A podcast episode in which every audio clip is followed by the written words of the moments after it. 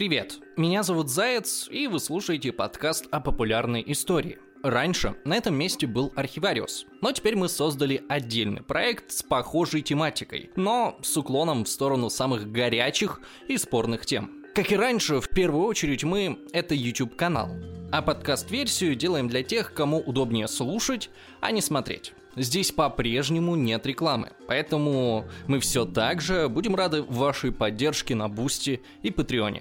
Ссылки в описании. 12 октября 1992 года весь мир праздновал красивую круглую дату. 500 лет назад Христофор Колумб открыл Америку. Но отношение к этому празднику далеко не у всех было однозначным.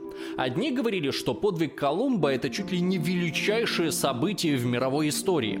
Другие напоминали, что вообще-то Колумб положил начало эпохе жестокой колонизации, которая почти полностью уничтожила культуры коренных народов Америки. Да и самого Колумба вряд ли можно было назвать благородным героем. Ради денег и славы он не стеснялся грабить и убивать туземцев. Да что уж там, даже среди своих коллег-испанцев великий первооткрыватель считался законченным мудаком. Таким на самом деле был этот человек, помешанным на золоте разбойником или жестоким героем, который искренне хотел воплотить свои романтические мечты в жизнь. Давайте разбираться. Итак, многие представляют себе плавание Колумба как смелую авантюру, где мореплаватель пошел против всех и в итоге триумфально доказал свою правоту. Выглядит как сюжет типичного голливудского фильма. Кстати, вполне вероятно, что и сам Колумб видел свое приключение похожим образом. Он вообще любил приключенческие романы. Но реальность, как обычно, оказалась намного сложнее. Начать стоит хотя бы с того, что Колумб плавал в Америку аж 4 раза. И каждый раз в другом статусе. От бедного, никому неизвестного моряка до губернатора Эспаньолы. В некоторых статьях пишут, что умер он в нищете и разочаровании. Но на самом деле это далеко не так. К концу жизни Колумб действительно растерял значительную часть своего состояния, но все еще оставался довольно богатым человеком и даже оставил большое наследство своим детям. А еще вся идея с плаванием через океан держалась на том, что у Колумба было очень плохо с математикой. Он ошибался в самых базовых вычислениях будущего маршрута, но много лет упорно продолжал это отрицать. Колумб не сомневался в собственной правоте, даже когда его буквально тыкали носом в ошибку. Вероятно, такая запредельная самоуверенность и позволила ему в конце концов найти деньги на самую первую экспедицию. Но давайте с самого начала. Родился Христофор Колумб где-то в 1451 году в итальянском торговом городе Генуя. По национальности он был итальянец, хотя сегодня некоторые авторы приписывают ему и португальское, и испанское, и греческое или даже еврейское происхождение. Он был старшим из 5 детей владельца сырной лавки. То есть был не из аристократов, но и бедняком его тоже назвать было нельзя. Вообще, на самом деле, в оригинале его фамилия звучала как Коломбо, а в Испании он станет известен как Кристобаль Колон. В школу Христофор, вероятно, не ходил и, кажется, вообще не имел никакого формального образования. Тем не менее, он рос любознательным и очень много читал. К 20 годам он самостоятельно научился составлять карты, на базовом уровне освоил математику, географию, астрономию и выучил несколько языков – испанский, португальский и латынь. Но читал он далеко не только научные книги. Чуть ли не любимыми его сочинениями были приключенческие романы. Тут мы первый раз сталкиваемся с непомерно раздутым ЧСВ Колумба.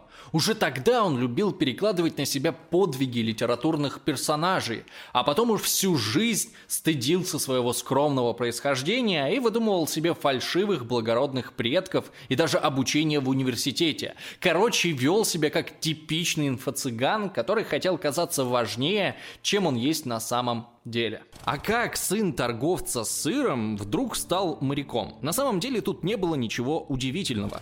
Генуя в то время соперничала с Венецией за право считаться крупнейшим морским торговым городом. Почти все деньги туда поступали через море, так что логично, что уже в подростковом возрасте Колумб начал подрабатывать на кораблях. Сначала это были легкие каботажные суда, это те, которые ходят только вдоль берега, а потом все чаще начал выходить в открытое море и за 6 лет дослужился аж до высокого звания простого матроса. То есть к 20 годам будущий первооткрыватель Америки не добился ничего, а если ты живешь в средневековье и хочешь богатства и славы, то 20 лет это серьезный возраст, и кажется, что твой поезд уже ушел. Грубо говоря, это как если бы сегодня 50-летний строитель мечтал о карьере рок-звезды. Короче, если Колумб действительно хотел чего-то добиться, то откладывать на будущее уже было нельзя.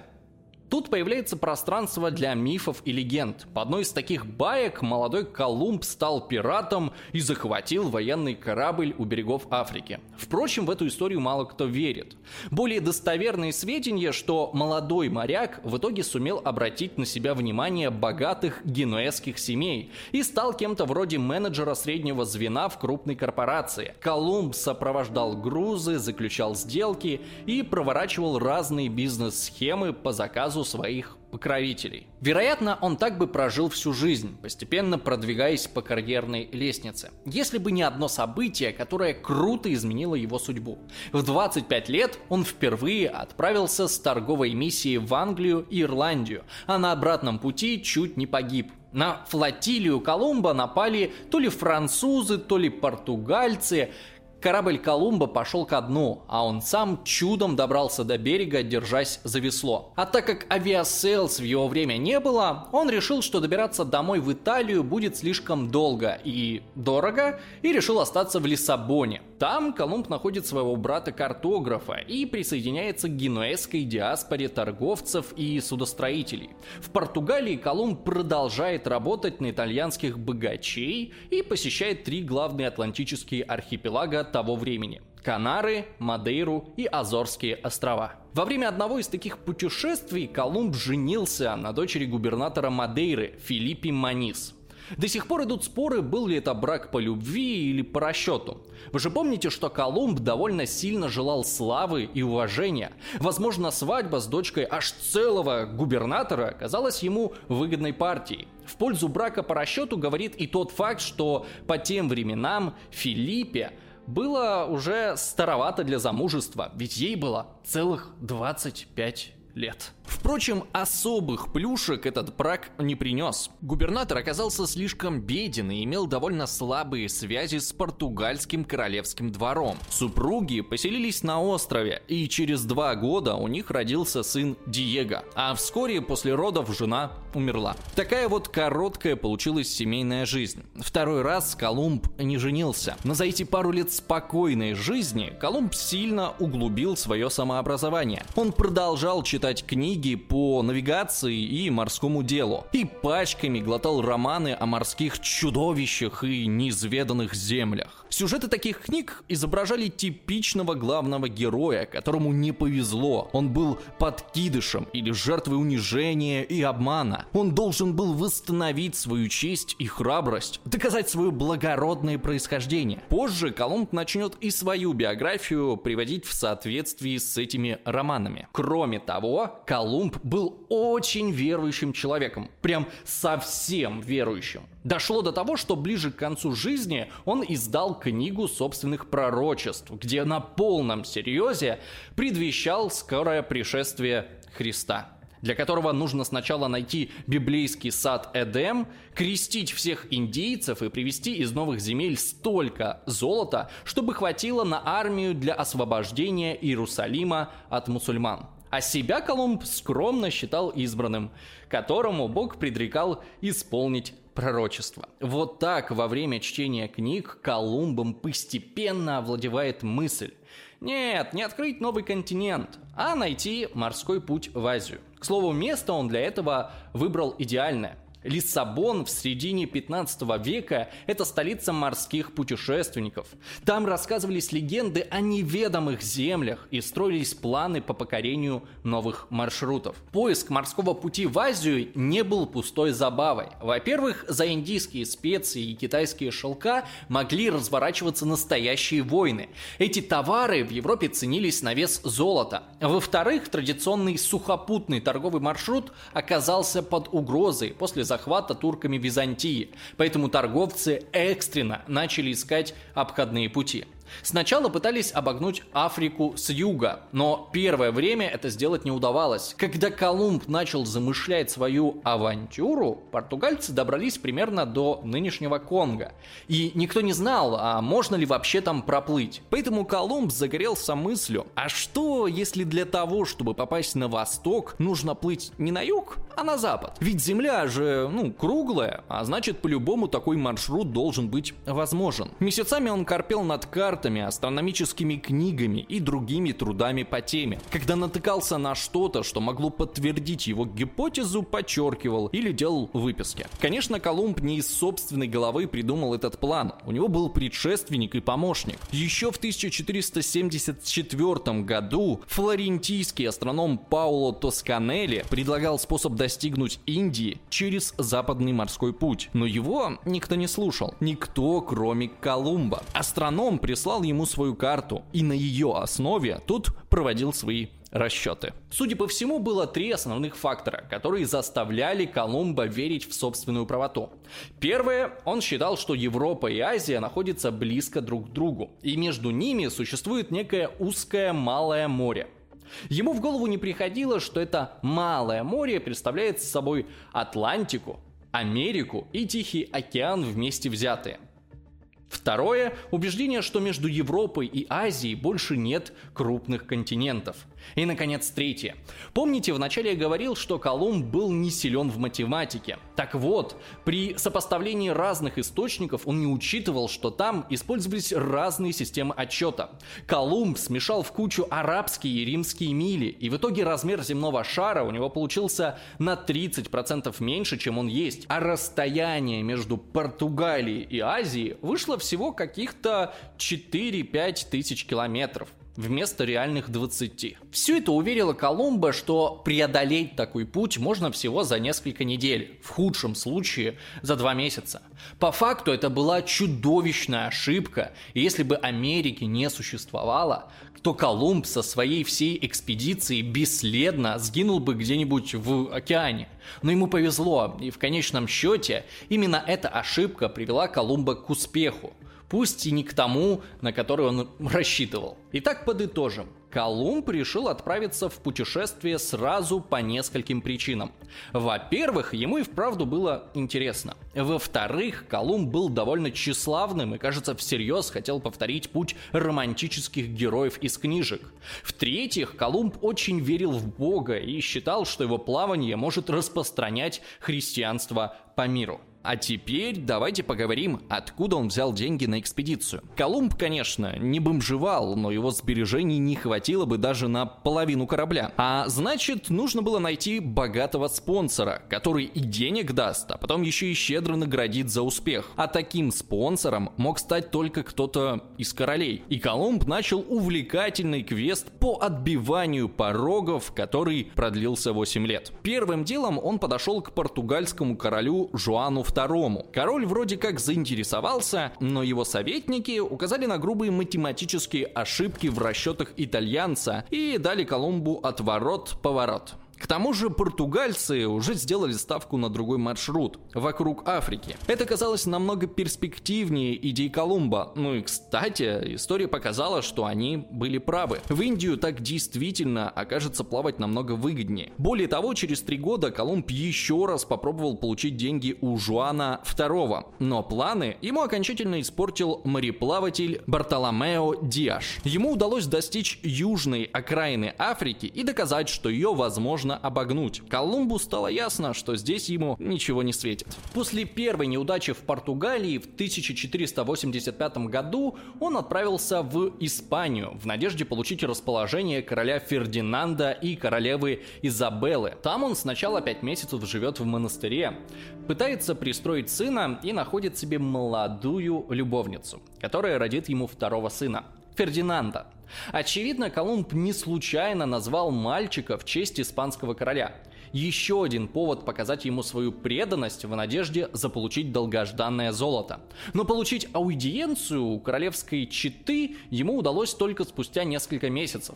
К этому моменту Колумбу было уже 35 лет. Он вдовец без гроша в кармане, которому нужно заботиться о 5-летнем сыне. Он одержим идеей, в которую больше никто не верит. Такое себе начало для того, чтобы добиться расположения правителя. Но, видимо, Колумб был чертовски харизматичным человеком. Высокий, с орлиным носом, с серыми глазами, рыжей бородой и усами. Так его описывал испанский священник и биограф Бартоломео де Касас. Особенно чудак-мореплаватель понравился королеве. Они были одного возраста и на одной волне. Изабелла также была жутко религиозной, поэтому Колумбу без труда удалось продать ей идею обращения в христианство жителей Востока, не говоря уже о несметных богатствах, которые сулит новый торговый путь. А вот когда насобираем достаточно денег, то всей Европой пойдем в последний крестовый поход, отбивать Иерусалим и Константинополь. И кажется, Колумб сам в это верил, потому что точно такие же мысли будут звучать в его книге, написанной много лет спустя. В обмен на свои услуги Колумб просил сущую мелочь. Право называться доном, чин верховного адмирала, должность вице-короля и губернатора всех земель, которые ему удастся открыть. А еще 10% со всей прибыли с новых территорий для него и его детей. Подумаешь, какая ерунда. А чтобы самому не забыть, что он попросил у испанской короны, Колумб аккуратно записал все в специальную книжечку. В общем, классический случай, когда человеку нужно было таблеток от жадности. И побольше. Фердинанд сходу назвал эти требования неприемлемыми, а Изабелла, на всякий случай, отдала план Колумба на факт-чек придворным ученым. Испанцы оказались не глупее португальцев и тоже сразу заметили ошибки в расчетах. Плюс к этому у королей нашлись дела поважнее. В финальную стадию вошла многовековая война с мусульманами на Пиренейском полуострове. В общем, было не до Колумба с его дурацкими идеями. Но все же королеве нравился этот харизматичный итальянец. Поэтому его не выгнали, а решили чисто на всякий случай подержать у себя.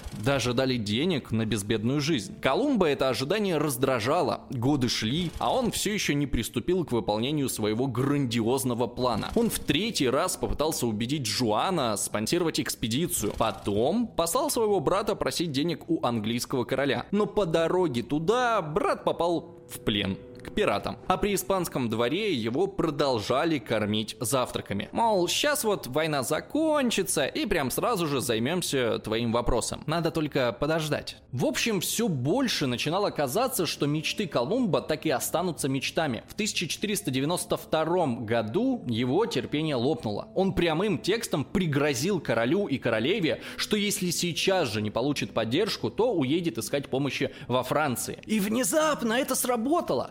Колумбу со скрипом дали какие-то деньги, пообещали какие-то награды и отправили с Богом от греха подальше. После многолетнего ожидания Колумбу потребовалось всего 10 недель, чтобы собраться в поход. В августе 3 его небольших корабля снялись с якоря и отправились на запад. История того, как Колумб искал деньги, просто поражает тем, как этому странному человеку всю дорогу неприлично везло и не везло одновременно. Каким надо было обладать самомнением и наглостью, чтобы упорно пытаться заставить всех вокруг финансировать какую-то дикую авантюру без малейших гарантий. И при этом не сойти с ума от бесконечных отказов и добиться желаемого.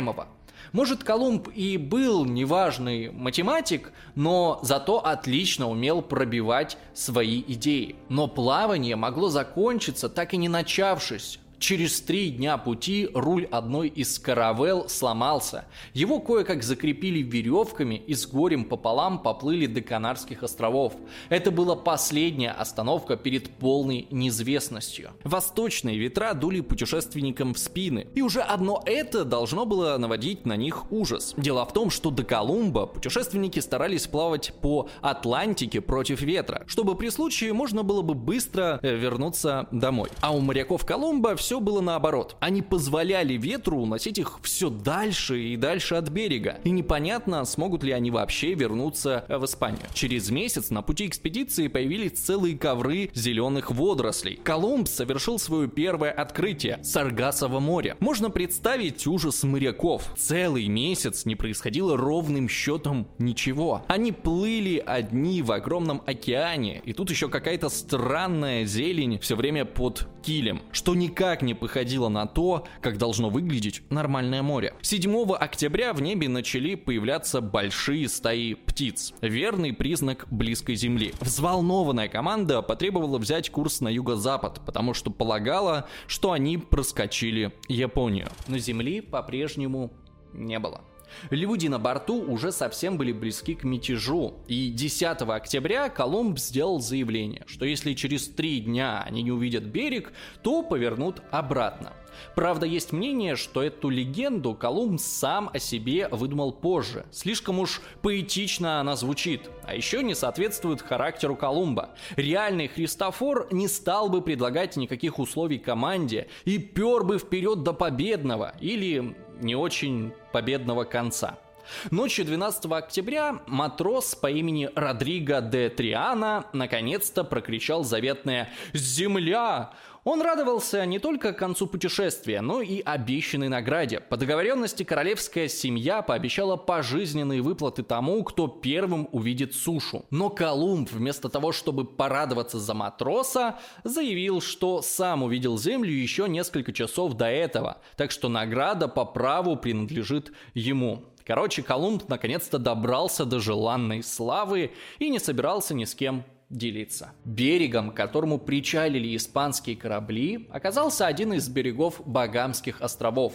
Колумб назвал остров Сан-Сальвадором, объявил себя его хозяином и даже составил нотариальный акт. Сан-Сальвадор оказался обитаемым, там жили несколько племен туземцев.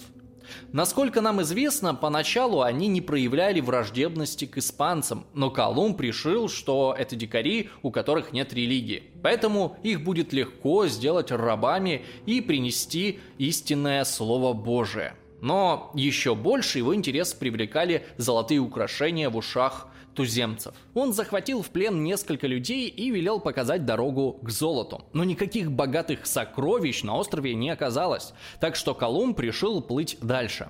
Он побывал на северных побережьях Кубы и Гаити, но и там его добыча оказалась более чем скромной. А в конце декабря один из кораблей Колумба сел на рифы. И стало ясно, что продолжение экспедиции не имеет никакого смысла. Из обломков корабля испанцы построили форт. Оставили там 39 человек, а сам Колумб с горсткой золота и пленными туземцами отчалил обратно в Испанию. Через 3 месяца Колумб, который обещал испанским правителям несметные богатства, привез им, прямо скажем, не впечатляющие дары. Немного золотишка, странных дикарей, а еще неизвестные растения и перья неизвестных птиц. В общем, не фонтан, но и не полный провал. Даже скептики, которые крутили пальцем у виска, вынуждены были признать, что Колумб в чем-то оказался прав и действительно нашел какие-то новые земли. Правда, никто особо не поверил, что это реально была Индия. Однако короли были в восторге, поэтому легко дали Колумбу денег на второй поход. Вторая флотилия была уже сильно больше и лучше предыдущей. Под командованием Колумба оказалось сразу 17 кораблей, а это 1500 моряков, солдат, священников, плотников и еще хрен знает кого, кто нужен для строительства первой испанской колонии. Но когда Когда вся эта братья добралась до Гаити, то обнаружила там гуманитарную катастрофу. Форт лежал в руинах. Почти все европейцы умерли от желтой лихорадки. Вместе с ними погибло и множество индейцев, чьи организмы не справились с европейскими болезнями. Все друг с другом перессорились. Вожди обвиняли в этом то друг друга, то белых пришельцев, и райские острова находились на грани войны.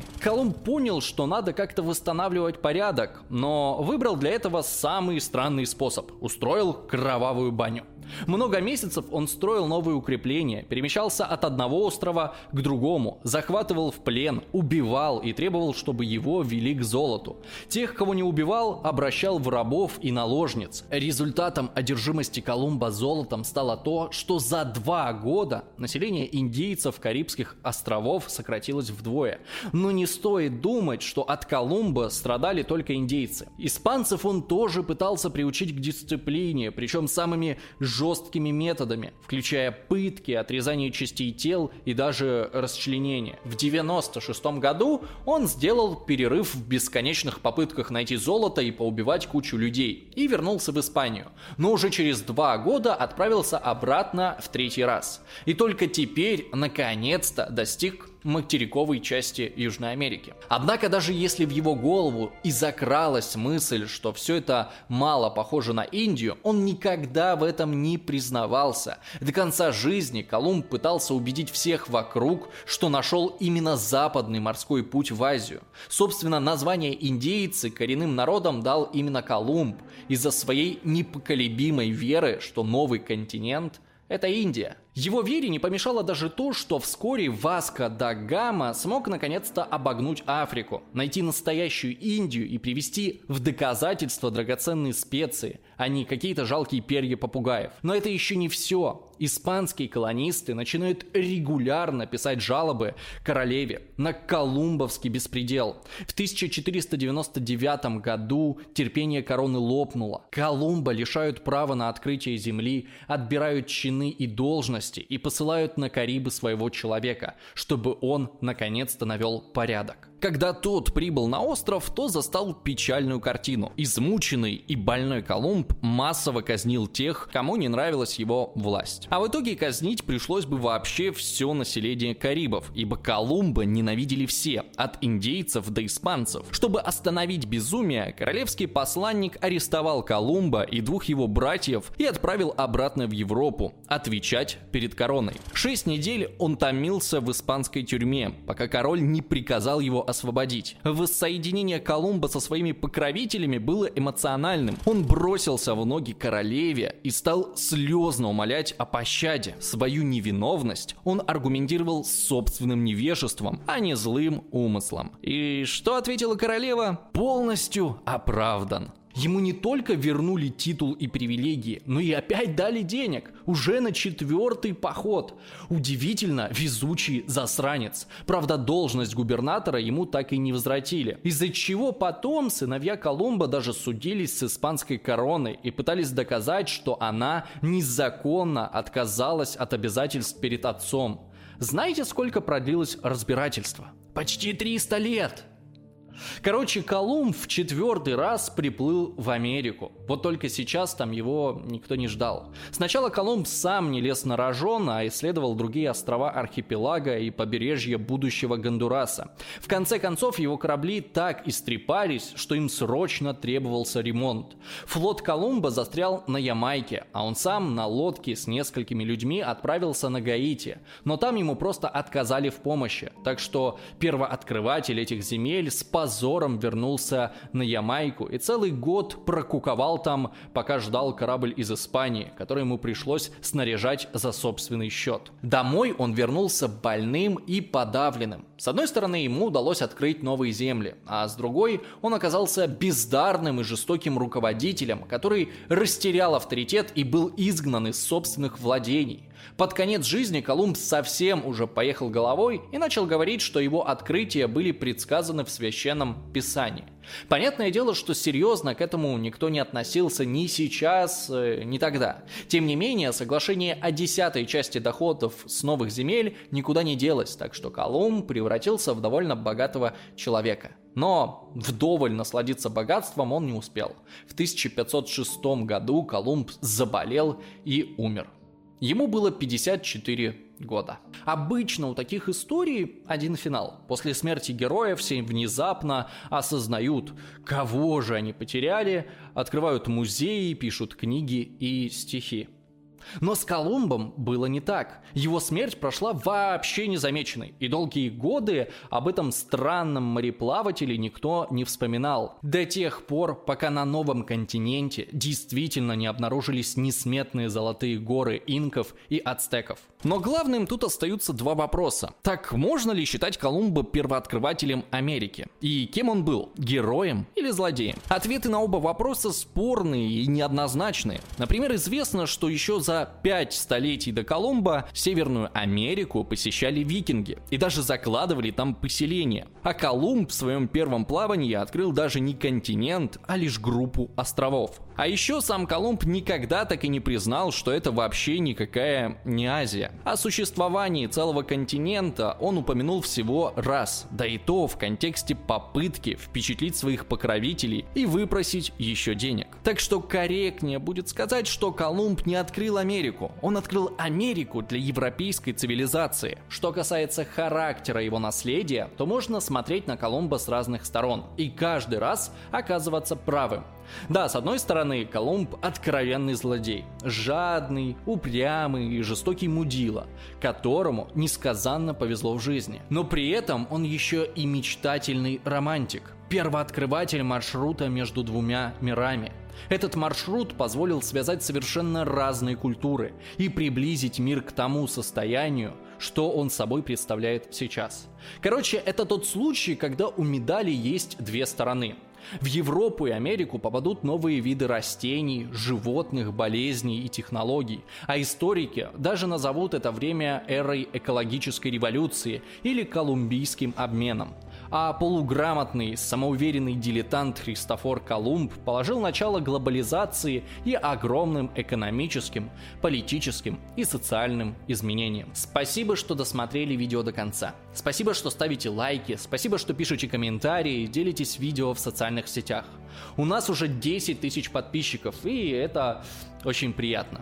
Если вы можете и хотите поддержать наш канал деньгами, то в описании есть ссылки на Patreon, Boosty и криптовалюты. Особенно я хочу поблагодарить тех, кто уже помогает нам на Патреоне и Boosty. Это Анна Макунина, Водолей, Николай Грищенко, Алексия Суис, Артем Буйлук, Юлия Вильянин, Игорь Наводный, Денис Романов, Владислав Яковлев, Наталья Рощина, Андрей Цыбров, Юлия Петрухина, Евгений Куриной, Андрей Балашов, Михаил Баженов и вот эти замечательные люди. А также не забывайте подписываться на телеграм-канал, где мы публикуем разные интересные вещи о производстве видео.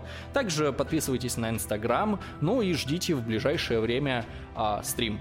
Всем еще раз огромнейшее спасибо. До скорых встреч, всем удачи, всем пока!